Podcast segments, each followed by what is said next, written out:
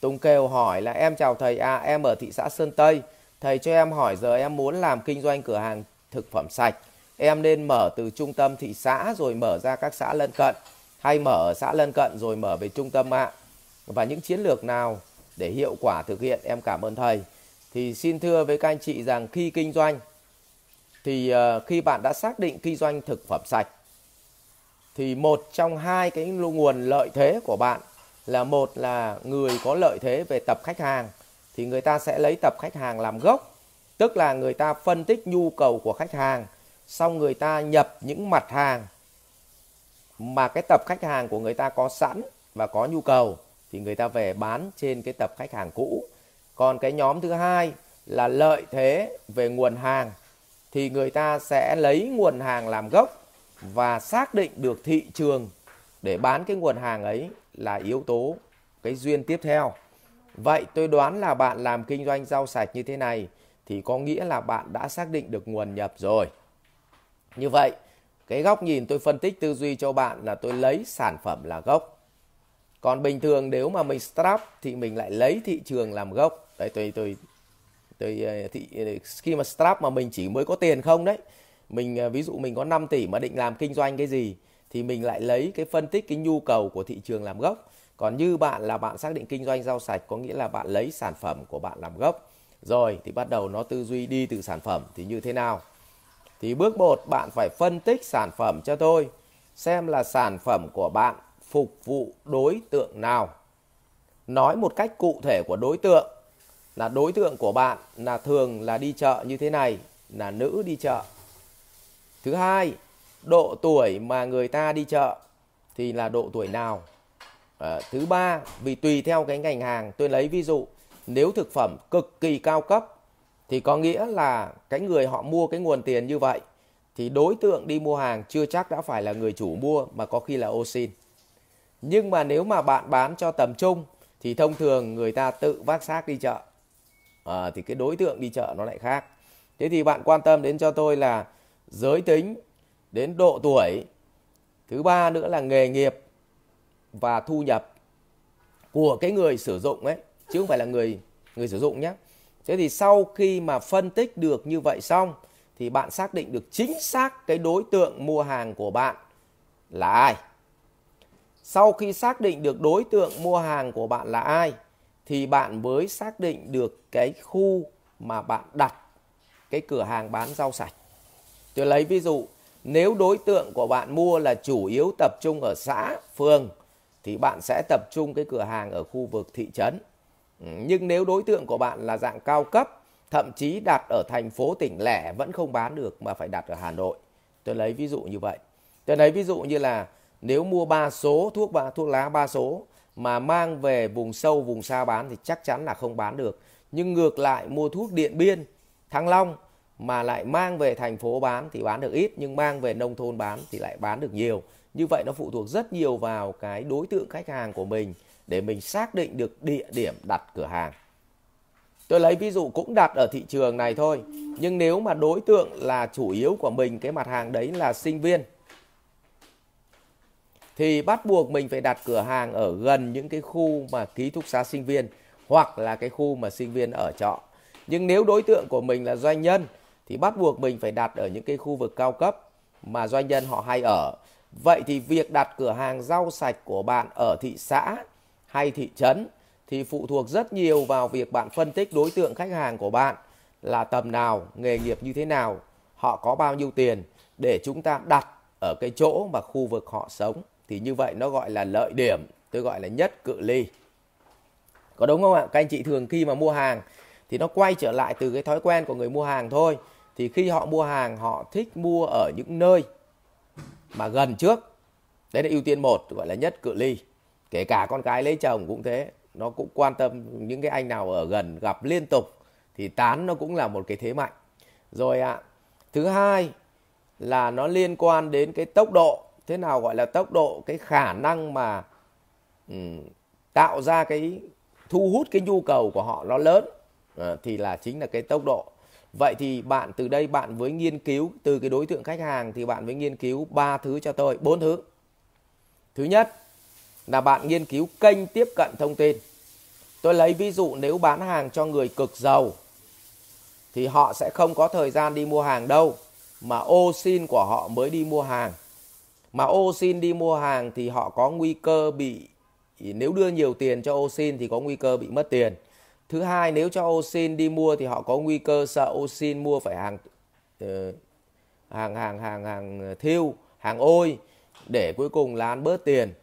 Thứ ba là giao cho ô xin đi chợ nhiều thì rồi cuối cùng không cẩn thận là là là ô xin nó khôn quá rồi nó lại bị chạy sang nhà khác mất. Vậy thì từ đây nó mới ra được cái câu chuyện là cái kênh tiếp cận thông tin thì là mình tiếp cận bằng cách nào để đảm bảo cái niềm tin cho cái người mà họ sẽ sử dụng sản phẩm của bạn. Thế thì bấy giờ bạn mới sinh ra cái gói một cái sản phẩm là có thể ký hợp đồng theo tháng và chúng ta thu tiền theo tháng và cấp. Như vậy ô xin chỉ là người đi vận đơn thôi, chứ ô xin không phải là người đi mua hàng. Còn toàn bộ giá cả hàng hóa hàng ngày và lên thực đơn như thế nào thì có khi chủ nhà họ lại lên, còn mình là người mang đến cấp và ô xin chỉ là người ký nhận. Tức là mình tạo ra một cái gói nó hoàn hảo đến dịch vụ như vậy. Thì vô tình mình là người vừa là người bán hàng nhưng vừa là người đi chợ cho khách hàng nếu là khách hàng cao cấp. Nhưng nếu là khách hàng tầm trung thì họ có thể xem Facebook. À, thì cái kênh mà triển khai bằng Facebook thì ok. Tôi lấy ví dụ như vậy.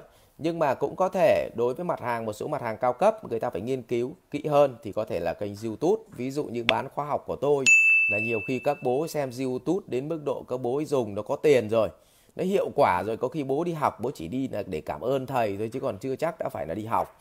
Đấy, như vậy là phân tích được kênh tiếp cận thông tin để chọn cách quảng cáo bằng kênh nào là hiệu quả. Thứ hai, phân tích nhận thức của khách hàng để chọn phương án dịch vụ và truyền thông. Tôi lấy ví dụ như trường hợp vừa rồi đấy, nếu mà nhà họ hay dùng ô xin đi mua thì mình sẽ chọn cái gói dịch vụ thế nào để cho nó cái người chủ nhà họ cảm thấy an tâm và họ giải đỡ phiền phức về cái chuyện ô xin đi mua hàng, thì cái dịch vụ đấy sẽ giải quyết được bài toán cho nhà giàu. Nhưng nếu bán cho tầm trung thì cái nhận thức của họ là bạn phải truyền thông cho họ được cái nhận thức, nhận diện ra thế nào là sạch, thế nào là bẩn. Và thường là nếu không phát hiện được đâu là sạch, đâu là bẩn thì anh cực giàu anh sẽ mua giá đắt, bởi vì anh bảo đắt cho nó an tâm. Nhưng nếu anh mà ít tiền thì anh cứ mua rẻ, vì anh có biết cho đâu được sạch hay không, cứ cái rẻ mà mua. Vậy thì nhận thức của mỗi người là khác nhau, cho nên bắt buộc anh phải biết được là đối tượng mình bán hàng là ai để chúng ta chọn cách để truyền thông, tức là nghiên cứu nhận thức để truyền thông. Thứ ba là bạn phải nghiên cứu thói quen mua hàng. Ví dụ ô xin đi mua hàng thì thế nào, cái người mà giàu đi mua hàng thì thế nào, cái người nghèo đi mua hàng thì như thế nào. Thì chúng ta phải phân tích được thói quen mua hàng. Ví dụ người giàu đi mua hàng mà họ đi ô tô thì cửa hàng của bạn phải có chỗ đỗ xe ô tô. Nếu người mà họ ở xa họ hay đi xe máy đến mua thì bạn phải có bãi đỗ xe máy. Nếu mà bạn, người đi mua của bạn toàn những người xung quanh bạn thôi, xung quanh cái cửa hàng của bạn mà họ chuyên đi bộ, thì bạn nên có một không gian một chút để cho họ cảm thấy có cái điểm nhấn. À, đến đấy họ dừng chân, họ có chỗ ngồi, họ nghỉ ngơi một chút, xong họ mua hàng. Thì như vậy là bạn phải phân tích được cái thói quen mua hàng của khách hàng. Thì bạn mới ra được cái không gian, địa điểm của cái nơi bạn bán. Và cái cuối cùng, bạn biết được cái sở thích mua hàng của khách hàng để bạn ra những cái chính sách. Tôi lấy ví dụ như là người miền Nam thì họ sở thích mua hàng của họ, họ không cần mặc cả. Nhưng nếu mà mua quà, mua hàng mà tặng thêm một món quà nho nhỏ thì họ rất thích. Nhưng người miền Bắc mà mua hàng mà tặng quà thì không thích, nhưng mà mua hàng mà lại được chiết khấu phần trăm luôn, tức là giảm trực tiếp trên đơn hàng thì họ rất thích. Như vậy sở thích của người miền Bắc mua hàng khác sở thích của người miền Nam mua hàng. Tóm lại là bạn phân tích cho tôi bốn yếu tố. À, yếu tố thứ nhất là một là phân tích được đối tượng khách hàng để chúng ta chọn khu vực đặt địa điểm. Chúng ta phân tích nhận thức của khách hàng để ra đòn về mặt truyền thông. Chúng ta phân tích thói quen mua hàng của khách hàng để làm được cái không gian của cái địa điểm, khu vực mà mình là đặt cửa hàng. Và cái cuối cùng là phân tích sở thích của khách hàng để đưa ra các gói chính sách giảm giá hay tặng quà vân vân trong mỗi cái dịp lễ Tết. trong cái dịp mua hàng, vân vân. Thì như vậy là dựa vào bốn cái yếu tố đó thì từ đó bạn mới ra được toàn bộ cái cái cơ cấu tổ chức, bộ máy bán hàng, cơ sở vật chất để phục vụ bán hàng và dòng sản phẩm để phục vụ cho những cái đối tượng mà bạn xác định bạn phục vụ họ. Và từ đó bạn mới mở rộng được ngành hàng ra phục vụ cho họ. Thì như vậy là để tăng doanh thu thì một là tăng lượng người đến mua, hai là tăng giá trị trên đơn hàng và ba là tăng tỷ lệ quay lại của người mua hàng. Ba yếu tố ấy là ba yếu tố cực kỳ quan trọng. Như vậy tăng giá trị trên một đơn hàng thì có thể là tăng sản phẩm, tăng khả năng bán hàng. Hai là tăng số người mua hàng thì nó liên quan đến tăng cái việc đầu tư marketing, truyền thông. Và cuối cùng là tăng cái tỷ lệ quay lại là liên quan đến cái văn hóa và chất lượng dịch vụ của bạn. Như vậy là bạn mới nghiên cứu từ đấy ra thì bạn mới lấy cái gì làm cốt lõi thì nó mới ra được cơ cấu tổ chức và tập trung cái cái cái yếu tố nào là yếu tố quan trọng nhất. Thì nó sẽ trả lời được cái câu hỏi, cái vế thứ hai trong câu hỏi của bạn. Và từ đấy bạn xây dựng được chiến lược. Và tôi tổng kết lại câu hỏi của bạn. Nếu bán rau sạch thì việc đầu tiên phân tích cái đối tượng mà rau sạch của bạn là bạn phục vụ cho đối tượng nào, họ tập trung ở những đâu để chúng ta chọn địa điểm mà họ ở gần khu vực đấy. Như vậy nhất cự ly, nhì tốc độ, nhất cự ly. Câu chuyện thứ hai là của tốc độ thì nghiên cứu thói quen mua hàng của họ để chọn cái địa điểm thuê để giải quyết được cái bài toán chỗ để xe, máy, chỗ để ô tô hay chỗ người ta đi bộ phải có chỗ ngồi. Thì bạn phục vụ cho đối tượng thói quen mua hàng là gì? Rồi căn cứ vào nhận thức để ra được chiến lược truyền thông, căn cứ vào sở thích mua hàng để ra được chính sách. Thì từ đấy nó mới ra được nội dung truyền thông, nội dung marketing và ra được cái trọng số giá trị cốt lõi của cửa hàng rau sạch của bạn.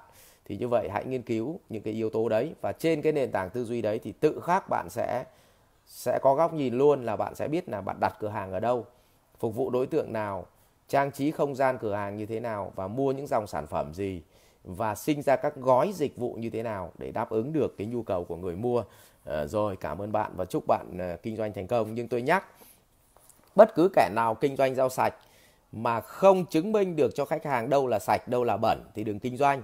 Bởi vì nguyên tắc là hai cửa hàng cạnh nhau mà một thằng mà cơ sở vật chất nó sạch hơn nhưng rau nó bẩn hơn và nó bán đắt bằng mình hoặc là rẻ hơn mình một chút thì nó vẫn bán được. Nhưng của bạn là rau sạch thật,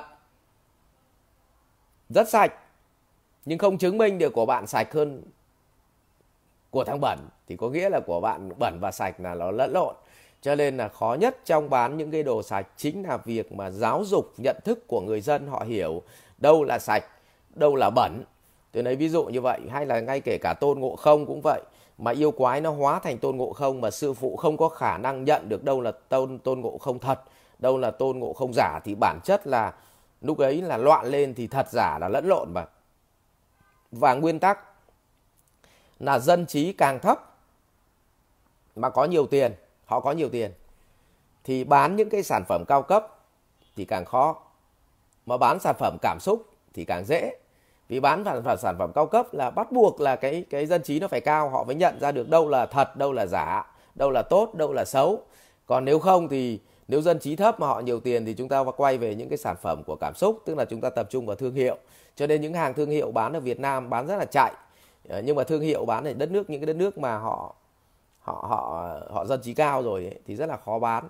Thì bây giờ là lại phải bán bằng cái nhận thức, là phải chứng minh được là cái đấy là nó tại sao nó tốt, cái đấy tại sao nó tuyệt vời. Còn ở Việt Nam chỉ cần là thấy những cái người nổi tiếng họ dùng thì là, và những cái thương hiệu nổi tiếng thì người Việt Nam mặc định đấy là tuyệt vời.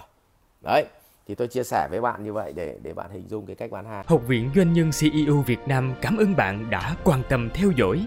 Để biết thêm chi tiết về các chương trình huấn luyện của thầy Ngô Minh Tuấn và Học viện Doanh nhân xê e ô Việt Nam, xin vui lòng truy cập website c e o vietnam chấm e d u chấm v n, hotline một tám không không năm bảy bảy bảy hai hai, nhánh số năm.